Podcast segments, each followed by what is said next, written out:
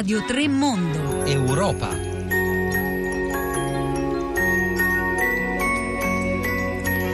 Nizza, Francia, Europa, buongiorno da Anna Maria Giordano e bentornati all'ascolto di Radio 3 Europa. Come diceva Pietro del Soldà, continuiamo a parlare di quanto accaduto a Nizza. Torniamo alle notizie che abbiamo visto sfogliando i giornali francesi e non solo stamattina durante la rassegna della stampa estera. Intanto leggiamo un'ultima agenzia. Il presidente François Hollande ha proclamato tre giorni di lutto nazionale, 16, 17 e 18 luglio, dopo la strage di Nizza. Di Nizza lo ha annunciato il premier Emmanuel Valls ricordando che il terrorismo costituisce una minaccia che pesa e peserà ancora a lungo sulla Francia e aggiungiamo noi sicuramente anche sull'Europa tutta. I giornali francesi aggiornano le loro home page, vediamo su Le Figaro il ricordo di Eric Ciotti, del, direttore del Dipartimento delle Alpi Marittime, non dimenticherò mai lo sguardo della poliziotta che ha intercettato l'assassino. E poi la notizia dell'inizio del Consiglio di difesa attesa all'Eliseo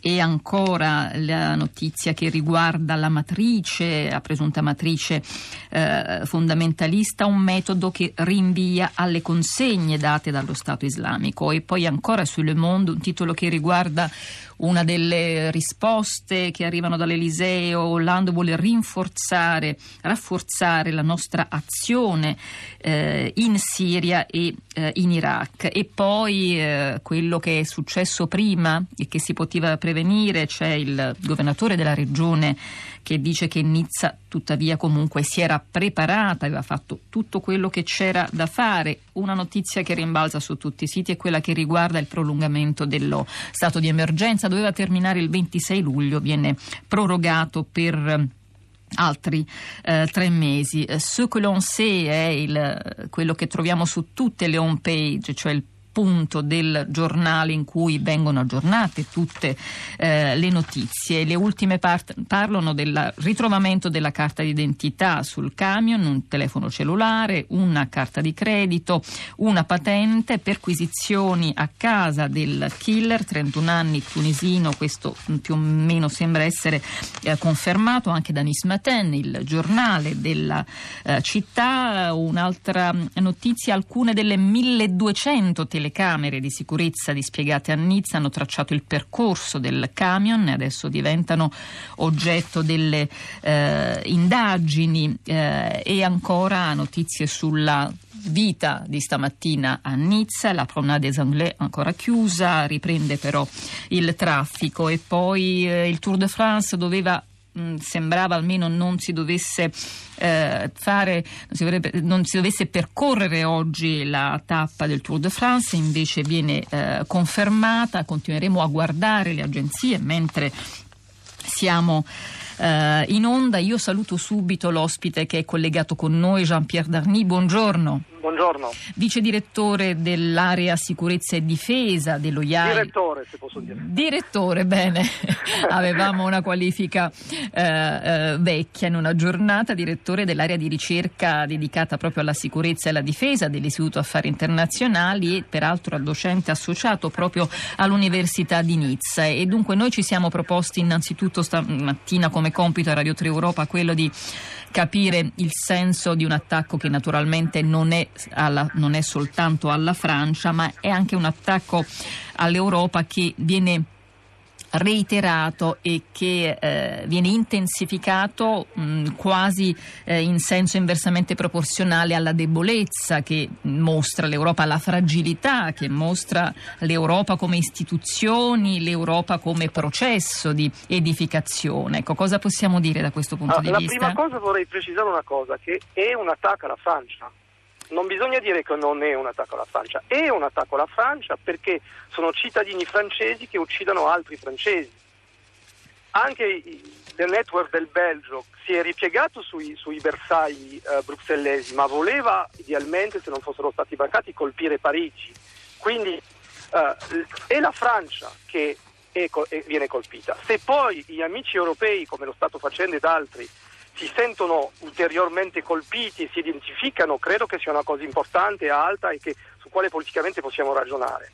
Ma, ma l'attacco è alla Francia Da, è, da, interpretare, da, interpretare, quindi in uh, senso molto stretto a quanto la Francia fa fuori dalla Francia? Uh, non soltanto fuori, ma anche legata a un passato, a un'attualità, alla presenza di seconde o terze generazione che so, mal digeriscono uh, la loro storia personale o collettiva, ha, ha, una storia tipicamente francese di colonialismo che non è certo né spagnola uh, né svizzera né italiana, uh, ha, ha, quello che fa la Francia fuori, ma che è anche una reazione a, a, a problemi interni alla Francia, a, a, questi combattenti, a tutta una specie con la Francia con la quale sta eh, direi lottando. Poi che altri paesi sentono questo attacco come proprio a me fa piacere perché io sono eh, tra l'altro delle figlie binazionali italiane e francesi, nel senso che io sono convinto dell'identità europea e che anche se Nizza non è mai stata italiana ma è stata sardo-piemontese, quel territorio anche abbia una simbolica da questo punto di vista. Però non bisogna nemmeno in questa direi, globalità e questo sentiero europeo evacuare la molteplicità e la delicatezza dei problemi, delle situazioni, ma la gravità e, la, e lo, il senso di smarrimento che si trova oggi in Francia dopo la lunga serie di, di attentati. Ecco. Chiarissimo Jean-Pierre Darny, ehm, torniamo sulla, diciamo, eh, sull'aspetto europeo, ma non perché vogliamo operare una forzatura, ma perché appunto no, da non francesi o da cittadini europei eh, la vediamo così, diciamo, e la vedono così anche. No, no, ma mi fa eh, piacere, non, non so, io sono europeo convinto e anche se ad esempio se Madrid è colpito io mi sento colpito. No, no, ma il punto è Però capire, il punto è capire se l'Europa... Due analisi molto aperte. Due ecco. analisi molto aperte, ma eh, possiamo considerare che comunque l'Europa nel suo complesso, in una fase storica di estrema eh, complicazione complessità, anche di estrema debolezza e fragilità, si senta di allora, riflesso molto colpita io, da tutto ciò. Esatto, io penso che purtroppo lì i terroristi hanno scelto una simbologia che è quella del 14 luglio Uh, che è anche lì squisitamente francese, la festa nazionale in un luogo turistico eh, molto affollato e molto popolare. Uh, tra l'altro, voglio dire, apparentemente era un dire, francese di Nizza che colpisce gente a Nizza e anche quello si deve far riflettere su una serie di cose.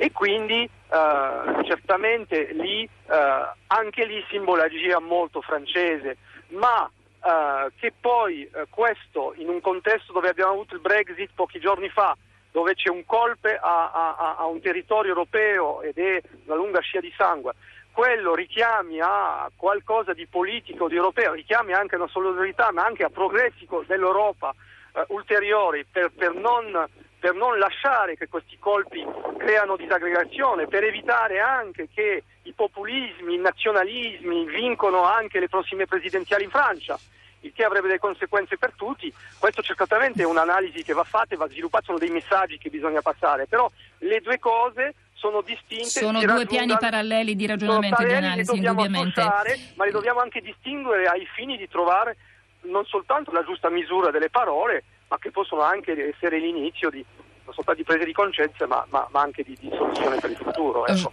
Jean-Pierre Danny sono arrivati dei messaggi, ne leggo qualcuno. Nicola scrive allora se è un attacco alla Francia fatto da cittadini francesi musulmani allora è una guerra civile. Poi Paolo da Bologna scrive anche se è avvenuto in Francia mi sento colpito come cittadino eh, europeo, come uomo, come genitore, ma eh, torniamo all'area di ricerca, abbiamo detto sicurezza e difesa. E allora che cosa possiamo dire oggi all'indomani di questo attacco? Noi più avanti nella tr- trasmissione sentiremo eh, l'intervista alla presidente di Eurojust, che è la massima diciamo, unità tecnico-operativa a livello istituzionale europeo nella eh, cooperazione diciamo, dell'azione eh, eh, giudiziaria era a Roma ieri e casualmente ecco, ci ritroviamo ad ascoltarla stamattina su eh, strategie antiterroristiche europee. Ma cosa si può dire in termini di sicurezza e allora, difesa? Una cosa è come sembra di essere un cittadino di Nizza che attacca Nizza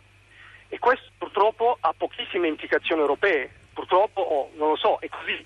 Cioè, se un cittadino noleggia un camion a Nizza e uccide gente a Nizza, non ha attraversato frontiere, non c'è stato dire, un fallimento dell'intelligenza europea, insomma, non, non, non, significa che nel caso ad esempio del Bataclan lì sono venuti fuori dei nodi al pettine sul percorso di alcuni personaggi, ma in tal caso adesso è un esempio diverso e quindi lì eh, non, non, chiama in causa eh, l'intelligenza europea da questo punto di vista.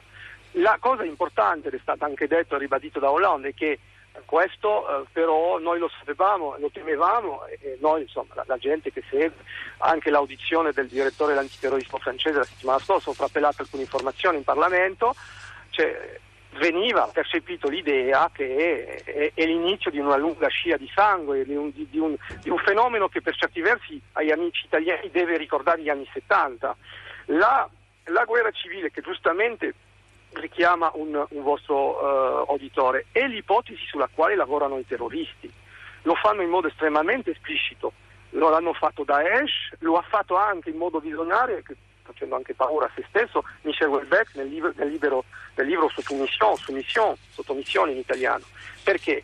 Perché è ovvio che i terroristi hanno un, una visione versiva politica, vogliono aizzare le comunità, vogliono che ad esempio so, dei francesi di estrema destra iniziano a compiere atti contro, contro quartieri con popolazione di origine musulmana o musulmane di origine magrebina e che questo crei lo spiraglio di una guerra civile nel quale esploderebbe la Francia.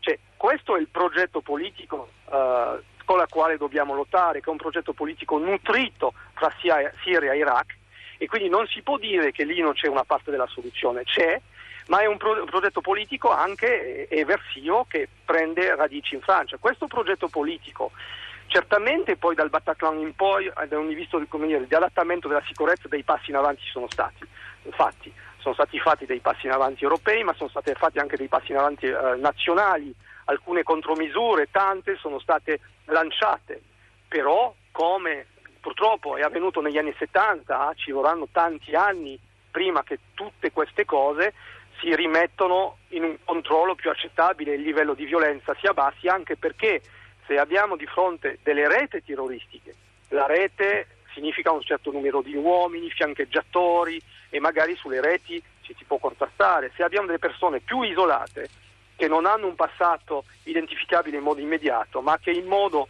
bisognerà vedere pura lì se la persona si improvvisa o se aveva qualche collegamento con eh, personaggi che possiamo chiamare dell'ambiente Daesh o ISIS, beh, eh, crea una difficoltà numerica, una difficoltà statistica eh, e, e nel contrasto enorme e quindi purtroppo bisogna fare tanto, si sta già facendo, non è che ci sono tante cose nuove da fare dopo Parigi, cioè dopo, scusate, dopo Nizza, perché la, la, l'esercito è già per le strade uh, in Francia, tutti i piani possibili sono stati fatti. Allora uno può sempre dire eh, ma non si è previsto che un camion, sì vabbè ma se non è un camion oggi sarà un trattore domani, sarà una nave dopo domani, non lo so, cioè, si può sempre pensare a delle cose, a dei scenari assurdi però il lavoro di fondo, il lavoro anche di contrasto e di infiltrazione si è iniziato, ma ci vorrà tanto tempo perché dia de, de ulteriore frutto. Da un punto di vista internazionale si sa che da, eh, ultimamente è stato contrastato violentemente sul terreno, quindi fra Siria e Iraq.